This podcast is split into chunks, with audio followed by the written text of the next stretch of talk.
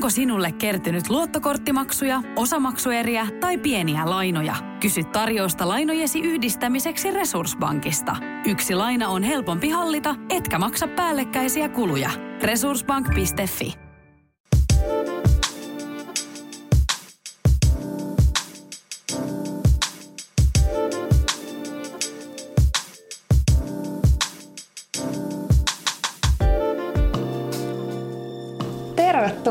Feditit Interviews-jakson pariin ja tänään meillä on käsittelyssä vetovoiman laki, mistä kuulitte jo aiemmin monia Emmin höpinöissä.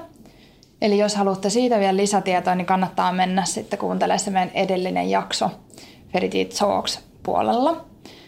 Ja tervetuloa Riikka Ikäheimo. Meillä on täällä vieraana tänään. Kiitos paljon.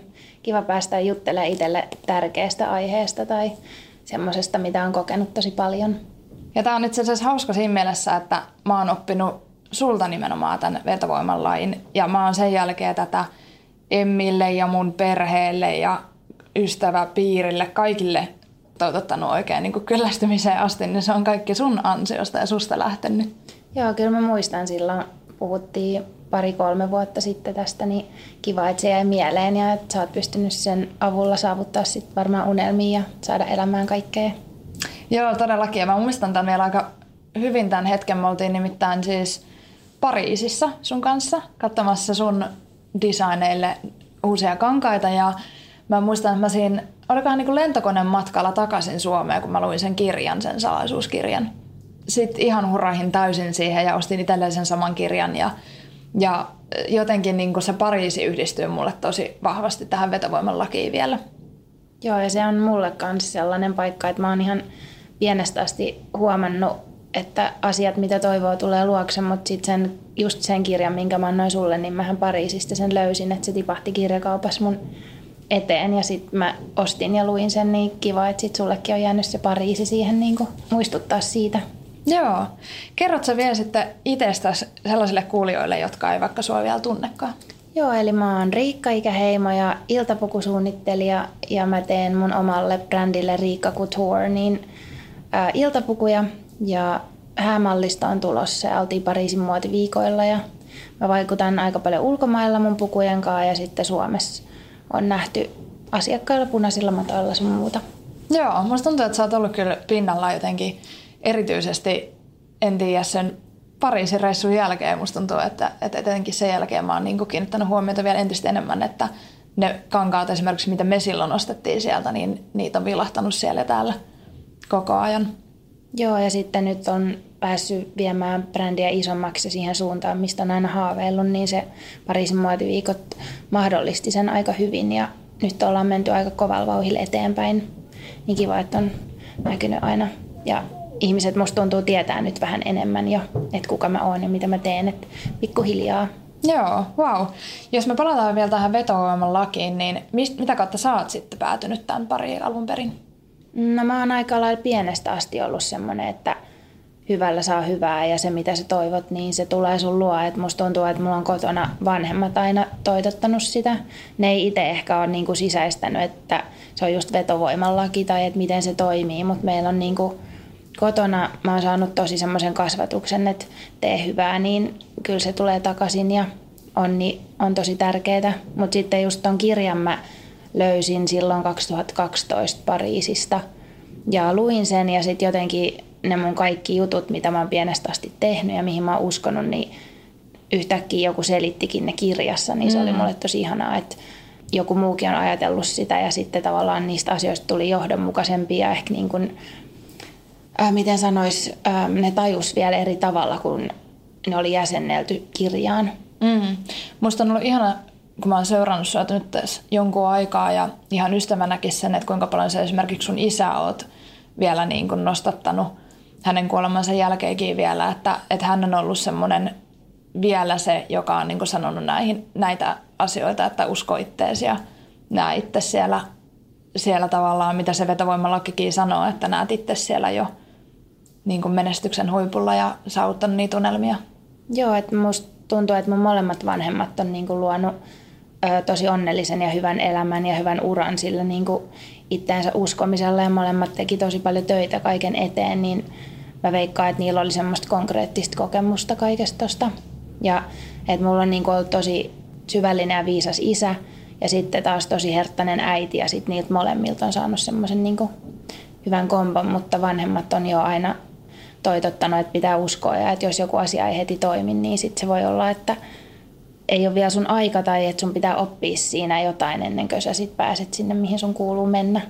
Mä oon tota kanssa lukenut, mutta myös ollaan sunka, sunkaan myös puhuttu siitä, että, että sulla on alun perin lähti se sun niin iltapukujen suunnittelu siitä, että sä näet unessa niitä pukuja, niin sehän on myös tietyllä tapaa sitä vetovoiman lakia jo, että sä oot niin kuin alitajuntaisesti ajatellut.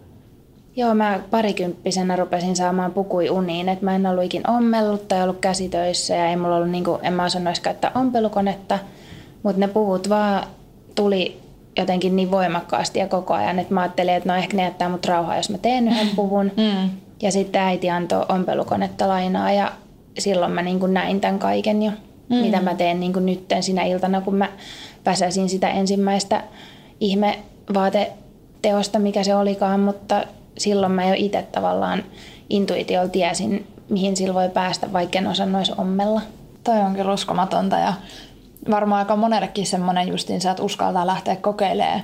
Että jos saa jonkun tällaisen inspiraation tai on semmoinen intohimo jotain kohtaa, niin se vaan, nimenomaan uskaltaa lähteä. Ja, ja nythän sä oot onneksi olkoon siirtynyt ihan koko päiväiseksi yrittäjäksi vielä. Kiitos ja tosi hyvin lähtenyt, että mä oon tähän niin kuin yrittänyt sitä tietä raivaa ja tosi siistiä, että nyt sitten on koko päiväinen yrittäjä tavallaan ei ole niin kuin enää sitä, että pitäisi jakaa sitä voimaa niin kuin A- ja B-asioihin, vaan nyt voi keskittyä kokonaan siihen omaan unelmaan. Mutta just toi, kun sanoit, että intuitio on tosi tärkeä tässä vetovoiman laissa, niin, ja moni ei ehkä uskalla sitä seurata, niin se on ehkä pelottavaa, kun sitä asiaa ei vielä näe sun edessä. Et meidän yhteiskuntahan ja tosi moni ihminen on ohjelmoitu siihen, että se mitä sä näet on totta. Mm. Mutta kyllähän se mitä sä tunnet niin on ihan yhtä todellista. Mutta se ei ole vaan vielä tapahtunut, koska sä et ole tehnyt asioita sen eteen tai silleen, että... Mm, aivan. Niin sitten musta tuntuu, että moni ei ehkä uskalla, koska ei ole ihan varma, että miten asiat tapahtuu tai tapahtuuko, mutta kyllä jos kaikkeen voimansa antaa, niin kyllä se sitten tulee niinku todeksi. Joo, mä uskon ton ihan samaa ja sen takia tässä itsekin yrittäjän polulla kovaa vauhtia kulkemassa. Miten onko sulla ollut vielä semmoisia niin konkreettisia asioita, mitä sä oot vaikka toteuttanut? Et meillähän esimerkiksi on ollut se unelmakartan teko, mutta että onko sulla ollut itsellään vielä sellaisia tavallaan keinoja, millä sä vielä yrität niin entistä enemmän sitä sun vetovoiman lakia toteuttaa? Mm, no mulla oli ihan alasteesta asti, että mä tota, liimailin mun peilin ympärille niitä asioita, joita mä haluan joskus. Niin aivan. Ja mä niin kuin leikkasin jotain sanontoja lehdistä tai mulla oli, että mä haluaisin joskus tavata Britneyn tai sitten oli joku hieno hotelli. Mä en tiedä mistä nekin ajatukset tuli, mutta mm. tavallaan, että noit mä haluaisin kokea. Ja mä muistan, että mä oon tuijotellut niitä niin kuin joka aamu Joo. monta vuotta ilman, että mä oon niin kuin sisäistänyt, että tämä on nyt tämmöistä unelmakartan tekemistä. Niin, nimenomaan olin just sanomassa, että sehän on jo omanlainen unelmakarttansa, mm. mutta vaan eri tavalla. Ja että sitäkin voi tehdä niin monella tapaa, että oli sitten puhelimen tai tietokoneen näytöllä tai sitten ihan tämmöinen niin kuin konkreettisesti askarreltu. Niin. Mm. Et se alkoi mulla silloin ala siitä. Ja sitten mä rupesin joskus 12-vuotiaana niin kerää ihmisiltä, ää, niin kun, jotka oli menestynyt, niin niiden avaimia, että mikä on niiden mielestä ollut tärkein juttu, niin semmoiseen kirjaan. Mm. Ja mä oon niitä lueskellut. Ja nyt ne samat kuvat, mitä mulla on ollut silloin ala-asteella peili ympärillä, niin mä yhdessä vaiheessa otin ja siirsin ne semmoiseen toiseen kirjaan. Ja sitten mulla on itse asiassa nyt kuvia missä mä oon ollut niissä hetkissä niin liimattuna siihen viereen. Okei, okay, wow. Kun niistä on tullut totta, niin sit Makee. mä oon ottanut siitä hetkestä kuvan ja sit mä oon pistänyt ne niinku vierekkäin. Mm, ja nyt aivan. siinä kirjassa on vieläkin juttuja, mitkä ei ole vielä tullut toteen, mutta niitä odotellessa sitten. Joo, ja aivan varmasti tulee vielä toteen tota vauhtia mentäessä. Onko sulla vielä antaa jotain niin kuin hyviä vinkkejä ihmisille, jotka ei ole aiemmin tutustunut vetovoiman lakiin tai salaisuuteen? Että onko se just esimerkiksi, että aloittaa lukemalla tämän avoimin mielin tämän kirjan, vai niin kuin, että miten kannattaa lähteä etenemään tässä, tässä polulla, kun tutustutaan vetovoiman lakiin ja halutaan näitä unelmia saavuttaa? No se voisi olla varmaan ihan hyvä tai tavallaan, että se kirja on niin selkeyttävä, mutta mun mielestä se on tosi tärkeää, että joka päivä kuuntelee omia juttuja, että ei se tarvitse olla se elämän isoin unelma, minkä haluaa saavuttaa. Että just se, että kun menee kauppaan, niin ostaa just sitä, mitä haluaa syödä ja tekee niitä asioita, mitä oikeasti niin tuntuu siinä päivänä ja siinä hetkenä, että ne on tosi pieniäkin juttuja. Tai että jos myöhästyy junasta, niin sitten tarkkailee sitä, että tuleeko sieltä joku tuttu vastaan, jota ei nähnyt pitkään aikaan tai jotain niin tuollaisia pieniä asioita. Että se on ehkä helpointa aloittaa siitä omasta arjesta, kun lähtee miettimään, että miten mä nyt huomenna saan sen isoimman unelman. Että asiat vie aikaa ja ne tapahtuu, kun on itse niihin valmis, mutta just semmoiset pienet asiat on tärkeitä. Mm. Ja just ihana, mitä sä sanoit tuossa, että oman itsensä kuunteleminen ja ja nimenomaan sen intuition löytäminen, että se tuntuu, että itsellä ainakin ensimmäiseksi, kun oman intuition löyti ja tavallaan myös alkoi luottamaan siihen, että, että minkälaisia fiiliksiä tietyt ihmiset herättää tai tietyt asiat, että tuleeko sinulle sellainen olo, että en halua mennä tonne, mutta mun on nyt niinku pakko, niin sitten sieltä saattaakin tulla joku pahimmassa tapauksessa onnettomuus tai jotain ja tavallaan se sun niinku intuitio varoitti, varoitti sulle jo, että, että älä tee sitä tai älä mene sinne tai älä välttämättä tutustu tähän ihmiseen. Ja, ja jotenkin musta tuntuu, että mulla ainakin lähti sen kirjan lukemisen jälkeen ja sitten just kaikki nämä unelmakartat ja semmoiset niin konkreettiset tällaiset tekemiset, mutta vielä niin kuin se intuition kuunteleminen oli mulle sellainen iso asia. Joo, ja se on ehkä se tärkein, koska intuitiohan vie sua sinne päin, mitä sä niin kuin elämältä toivot, mutta tosi moni vaan niin kuin sysää sen syrjään ja menee ennemminkin arjen mukana kuin sen oman intuition mukana. Ja se arki on sitä, mitä se nyt on ja se ei tule muuttumaan, ellei sä lähde niin kuin tekemään niitä asioita, mitkä tuntuu oikealta, koska ne vie sitten taas sinne muutokseen ja niihin haaveisiin. Mm. Niin se intuitio on ne kaikki kaikessa. Joo. Ja itsekin on seurannut sitä kyllä niin kuin aina, aina se ei ole kauhean helppoa, mutta tosi moni esimerkiksi valittaa omasta työstään tai jostain muusta asioista, mutta eihän kukaan tavallaan ei ole olemassa pakkoa, että on vaan kuin valintoja ja sitten ne valinnat tekee sun elämän, niin jos sulla on joku ei toimi, niin sitten se vaan pitää muuttaa. Joo, just näin. Haluatko valottaa meille jotain sun ihan suurempia tulevaisuuden suunnitelmia? Eikö sitä sanota, että jos ne sanoo ääneen, niin ne vielä niin kuin todennäköisemmin toteutuu. Ei ole tietysti pakko, jos ne on vielä niin kuin salaisia juttuja muuten, mutta onko jotain sellaista, mitä sä haluaisit jakaa meille, että mitä mahdollisesti sulla on niin kuin tulevaisuudessa nyt tulossa? Mm, no, Hääpukumalliston lisäksi siis. Joo, ja siitä mä oon tosi paljon haaveillut, mutta siitä mä oon vähän sellainen, että äh, ihmisille mä tosi vähän raotan sitä omaa niin kuin suuntaa ihan sen takia, että musta tuntuu, että sit kun ne asiat sanoo ääneen, niin ihmiset rupeaa heti odottaa niitä ja tavallaan asettaa mm, jotain aikarajoja. Ja sitten jos ne ei tapahdu heti tai lyhyessä ajassa, niin sitten tavallaan ihmistä ajattelee, että sä et ikin onnistunut. Mutta mm. joskus, kun elämä antaa sen aikarajan ja antaa ne sitten, kun tavallaan sä oot niin kuin valmis ja sitten kun ne asiat on tarkoitettu sulle, joskus se voi vie päivän ja joskus kymmenen vuotta. Mm. Mutta kyllä mä haluaisin niin kuin laajentaa brändi ulkomaillekin Joo. Ja sitten kasvattaa tätä ehkä vielä enemmän ja nyt mä oon päässyt siihen pisteeseen, että tekee vaan tätä omaa firmaa ja se on lähtenyt ihan hyvin, niin kyllä koko ajan niin kuin mulla on mietteitä, että mitä haluaa, mutta mä en hirveästi niitä ikin avaa ennen kuin asiat on vähän niin kuin varmistunut, mutta sen verran voi sanoa, että ulkomaille haluaisin lähteä kasvattaa ja sitten toi hääpukumallista on sellainen, mistä mä oon pitkään haaveillut, niin se on jo aika lailla niin kuin varmaa juttua. Joo, toi on muuten itse asiassa hyvin sanottu, koska mulla on itsellään myös vähän niin kuin paha tapa ollut sanoa niin kuin tosi hanakasti ääneen taas sitten se, että, että missä mä näen itteni kymmenen vuoden päässä. Ja mä huomaan, että mulla on itsellään taas niin kuin melkein jo vuositasolla vaihtunut niin paljon se mun oma suuntaus. Niin tota, se on myös itse asiassa ihan hyvä pointti, että sanooko ne niin kuin tosi julkisesti ääneen ne kaikki tulevat jutut – ja sitten nimenomaan ihmiset odottaa ja se ei meekään näin, miten oli tavallaan luvattu niin sanotusti. Vai sitten teetkö sitten niin, että sanat lähipiirille ja itselle sinne ääneen ja sitten jos ne muuttuu, niin se ei ole sitten niin paha. Mm. Ja just se, että eihän niin kuin kellekään muulle ole sitä väliä kuin sulle itsellesi, että sähän elät itsellesi ja ne unelmat on niin kuin sulle. Ja mun mielestä yksi hyvä esimerkki, mä en nyt tiedä sanoinko mä tässä ihan täyttä faktaa pöytään vai miten se meni, mutta mä luin lehdestä esimerkiksi, että Jasper Pääkkönen oli yli kymmenen vuotta ravannut koeesiintymisissä losissa ja se ei kertonut siitä kenellekään, koska siinä oli, että suomalainen media olisi saattanut heti ruveta sanoa ekan vuoden jälkeen, että no ei tullut rooleja, mikä olisi sitten taas vaikuttanut sen uskoon itteensä. Mm, ja totta. sitten meni kymmenen vuotta ja nyt se on mun mielestä tehnyt niin kuin hienoin työtä, mitä kukaan näyttelijä varmaan Suomessa, mutta elämä oli päättänyt, että se tulee kymmenen vuoden mm. päästä sille.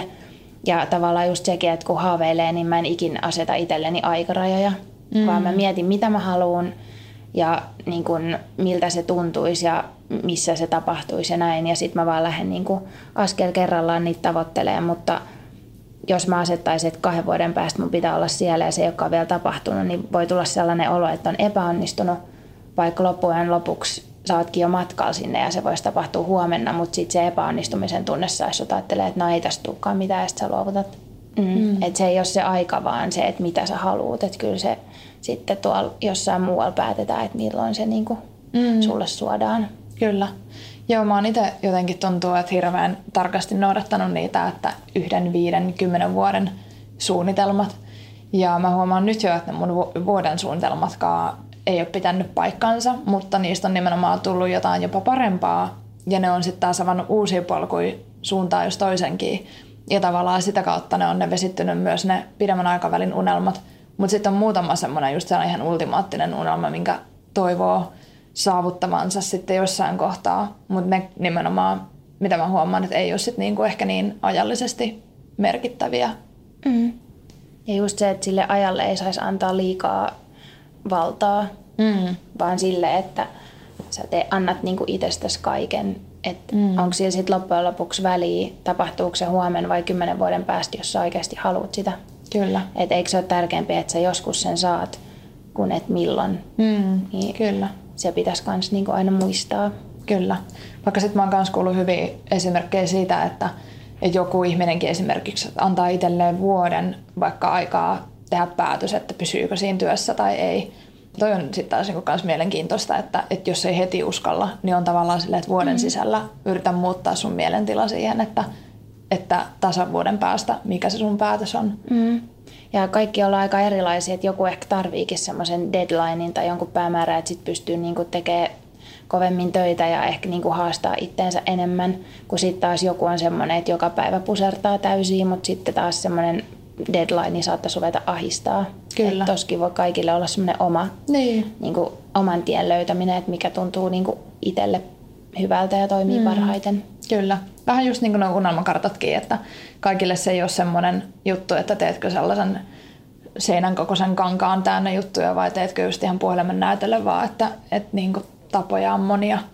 Miten sitten, jos joku meidän kuuntelijoista haluaisi nyt tai kun haluaa tietää lisää susta, niin voiko sulla laittaa viestiä jotain kautta ja mistä sut löytää? Joo, kyllä aina saa laittaa viestiä. Että mä oon saanut tosi paljonkin ensinnäkin semmoisia ihan niin kommentteja, missä porukka sanoo, että ne on saanut niin kuin mun ajattelutavasta paljon itselle voimaa ja sitten on tullut kysymyksiä ja kyllä mä yritän aina niin vastaa. Ja voi ihan somen kautta mä vastaan aina nopeiten, että Riikka Kutuur löytyy Instagramista ja Facebookista, mutta sähköpostiin voi myös laittaa kontakt.riikka.fi. Että välillä siellä vastaa mun tiimit, mutta sitten jos viesti on sellainen, että vaatii mun omaa vastausta, niin sitten se kyllä välitetään aina mulle, mutta yritän aina, aina vastailla kyllä kaikille takaisin, että miettii aina itse sitä, kun aloitti ja lähetti jollekin apukysymyksiä tai halusi tsemppiä, niin sitten kun sitä tuli, niin kyllä siitä kummasti sai aina voimaa. Se on ihan totta. Myös meidän kautta saa Riikan kiinni, tai sitten, että jos oli meillä nyt vielä kysymyksiä liittyen edelliseen jaksoon, missä me kaksi puhutaan, tai sitten nyt tähän Riikan haastatteluun, eli Instagramista löytyy Feritid, ja sitten myös löytyy sähköpostitse press at. Ja ensi jaksossa meillä on sitten Fake it till make it puhetta taas mulla ja Emmillä ja siitä sitten vielä vieras haastattelussa Feditit Interviews-osiossa. Kiitos Riikka, kun tulit meidän vieraaksi. Kiitos ja kivaa päivää kaikille sinne, ketkä kuuntelee